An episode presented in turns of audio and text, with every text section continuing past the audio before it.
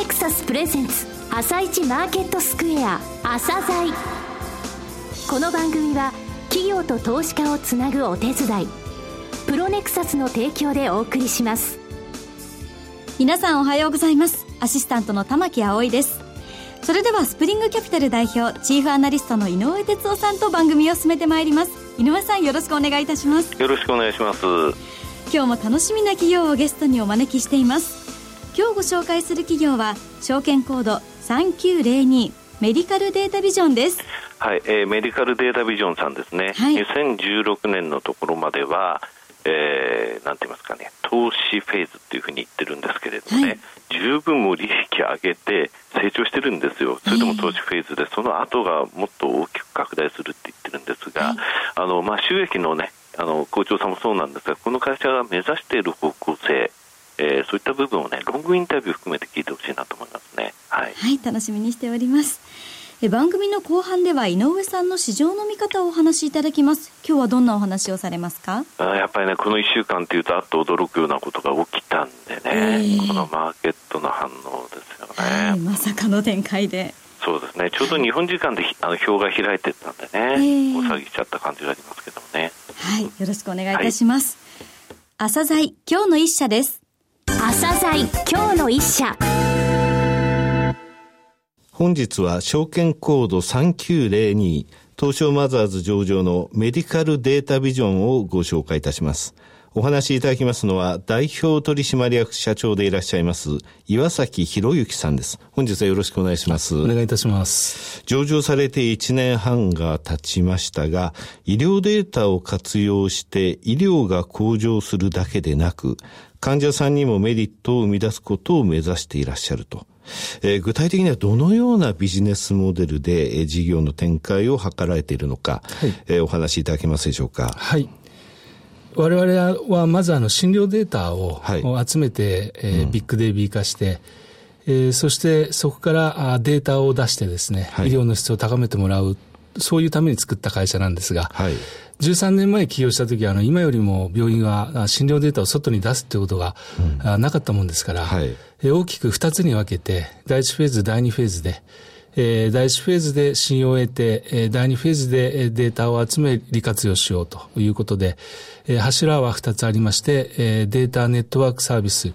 えー、パッケージソフトを作って、えー二つ獲得するんですが、はい、えー、それは一つ、えー、病院に便利に使ってもらうということと、はい、それとアフターメンテをしっかりやって、はい、えー、信用を勝ち取るというこの二つを得るために、はい、データネットワークサービス。はいで、信頼を得た後にデータを集めて、データ利活用サービスという二つ目の柱に入ってくると。こういうビジネスモデルでございます。なるほど。医療機関にパッケージソフトを、えー、まず納品されるわけですね。はい。で、そちらのアフターメンテナンス等もされて、信用を、えー、はい、関係を築くと。はい。えー、そこからデータを今度利活用に使うということですね。はい。じゃあその利活用の部分ってのはどういうことなんでしょうかね。はい。はいあの、現状におきましては、あの、国民の9人に1人のデータ、あの、診療データ、はい、それをあの、集めることが、あの、できておりますので、はい。いろいろな角度で分析はできますけれども、はい、例えば、えお薬がどのように、どういう患者に使われて、えその後、体の結果としてどういうふうに変化していってるのか、えこういったものも見れるようになってきます。なるほど。これはあの具体的にはその二次利用の許諾を、はい、えー、受けて、はいえー、製薬会社とか、はい、他には研究機関、そういったところでしょうかね。はい、そうですね、はい。製薬会社、研究機関、今ではあの食品会社や、なるほど。あの保険会社、こういったところにも使われるようになってきています。なるほど。えー、そのようにして、えー、データの、えー、利活用を行うということですね。はい。はい。えー、今現在ですね、ディープ PC の病院のうち45%で使われているというふうなデータを見たんですが、はい、こちらはあの、救急医療を扱われるような病院というふうに考えてよろしいんでしょうかね。はい。はい、あのそうですね。あの、比較的大きめな、はいえー、救急車がつくような病院。はい。簡単に言いますと、割と経営も含めて、えー、いい病院と言いますか。はい。えー、そういったところの45%は、お客様になっていただいております。うん、なるほど。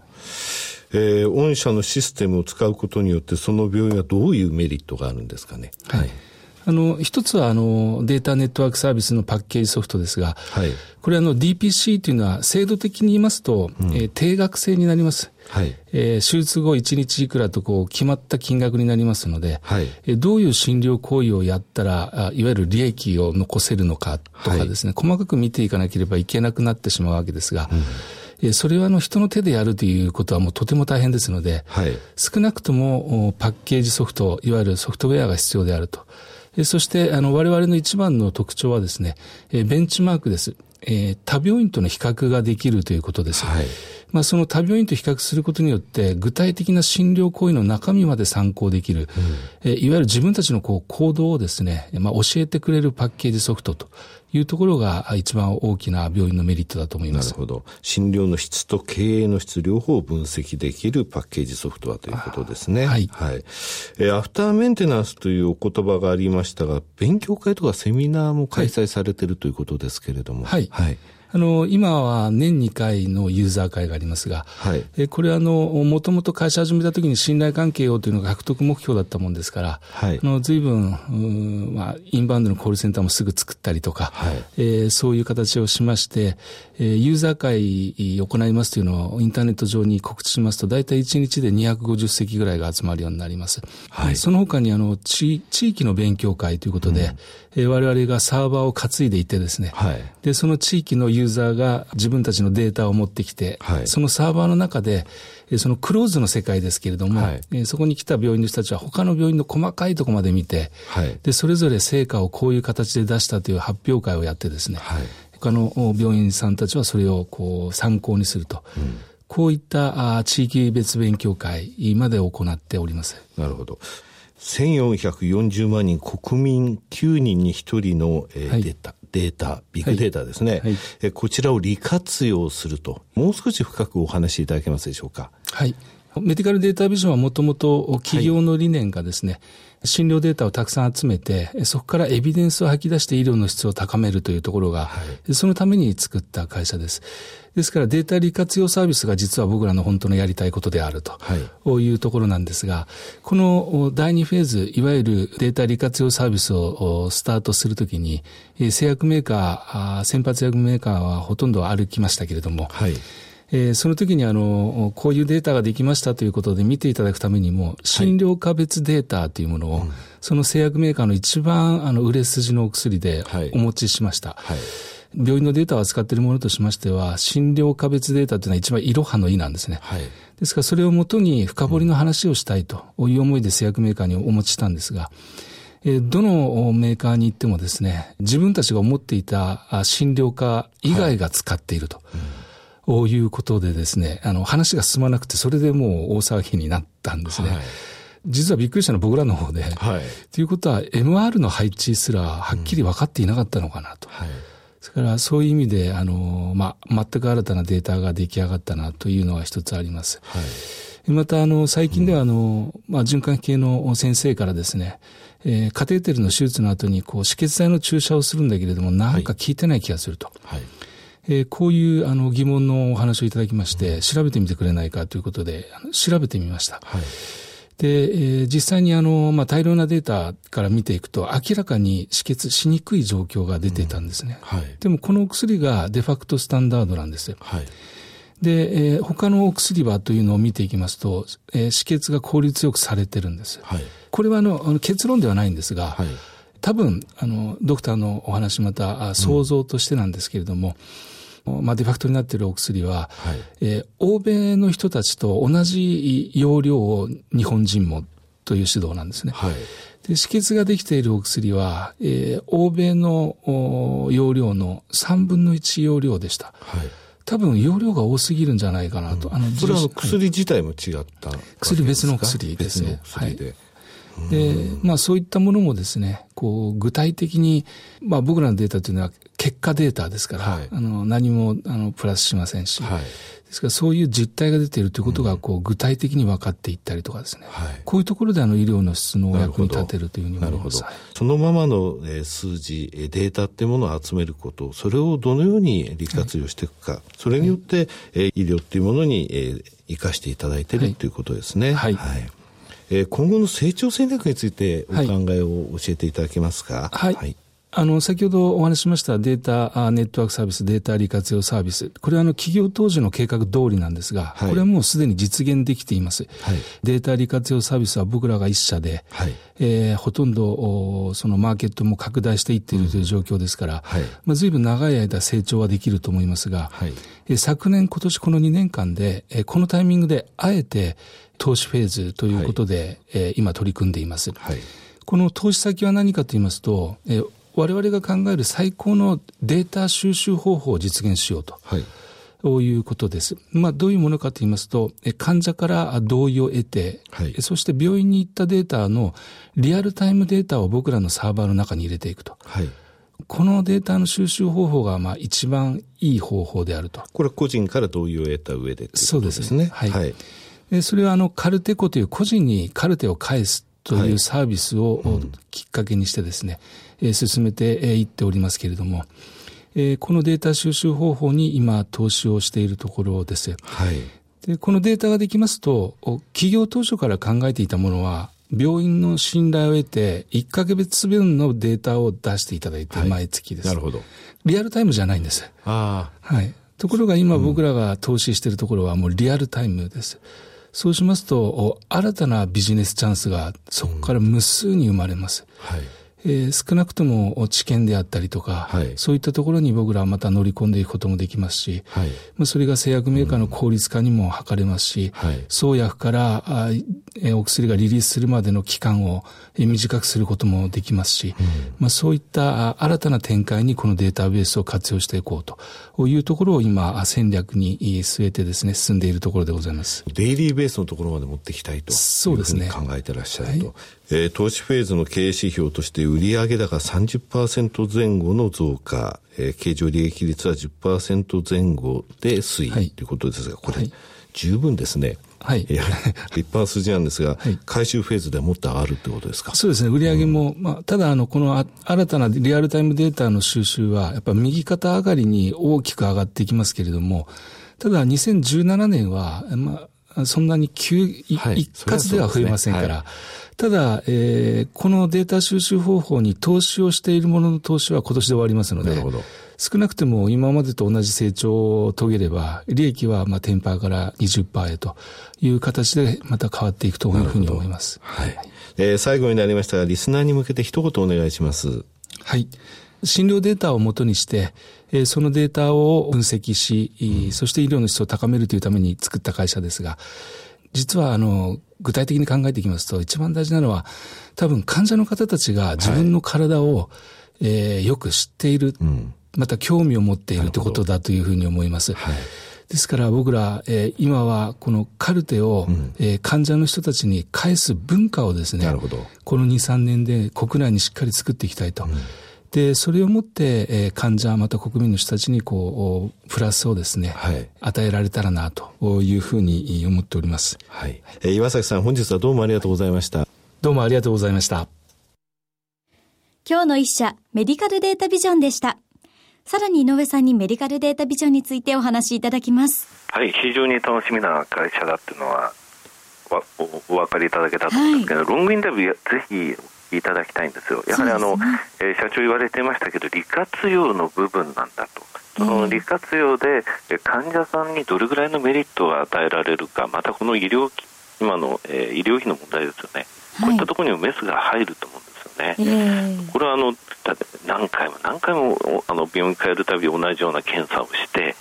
時間もかかりますし、お金もかかりますよね。そう、ねはい、いった部分がなぜ医療機関というのは IT 化が進んでないのか、そこからあのスタートしている会社なんですよね。はい、ですのであの社会的にも必要な会社だその必要性というのはますます高まっているですね。はい、そうですよね。このご時世になったらやっぱり便利になってきますよね。若いのにご時世なんて。まあこのカルテコの文化が広まっていくとまた自分の体と向き合う意識も高まりますよね、ね、あの自分がどこの病院でどういうあの検査を受けてどういう診療を受けてどういう薬をもらったかなって覚えてる人いないでしょ、いや見ないですよね。これを一つデータベースで持ち歩くとあのそれをお医者さんにポンと出せばですねいずれ、うん、あここでこういう薬もらったんだこの時聞いたとかそういう話もできるわけですよね。はい、あのどちらかというとお医者さんのあのなんて言いますかねえ病院から病院に送られる、え渡される、え診断書って言いますかね、はい、えこれ読めるのっていうのは字で書かれてたりそうですね。筆記体のような。はいはい、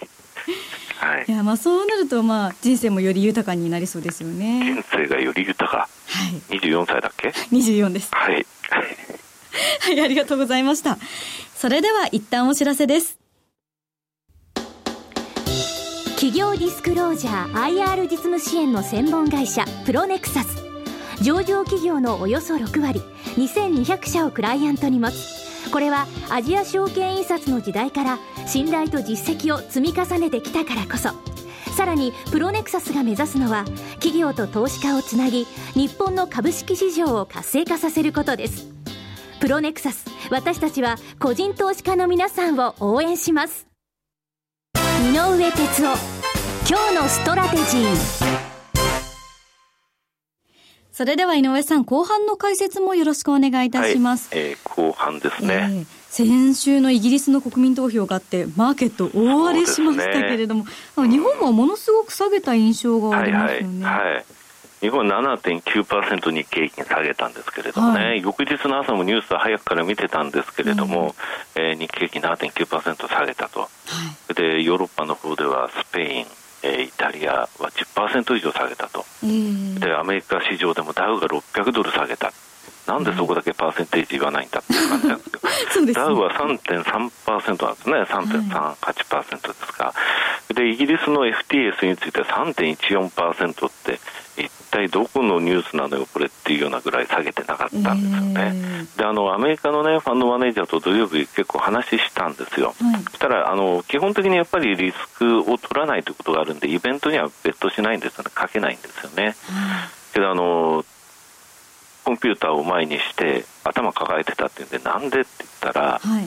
ポンドがああいうふうに急落したわけじゃないですか、えー、それで家族旅行の夏休みにね、はい、あのイギリスに行こうと思っててポンド急落して今カード決済ってその日の、えー、為替なんで、はい、前の日に見てたホテルが全部いっぱいになってたってう。わそれはだからそういうことをやってる人もいるんですよね。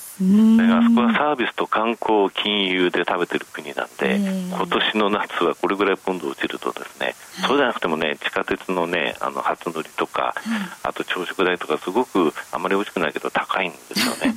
でも今年の夏はひょっとしたらイギリスの観光ブームがまた起きるかもしれないですよね。うん、はい。ちょっとね、あのー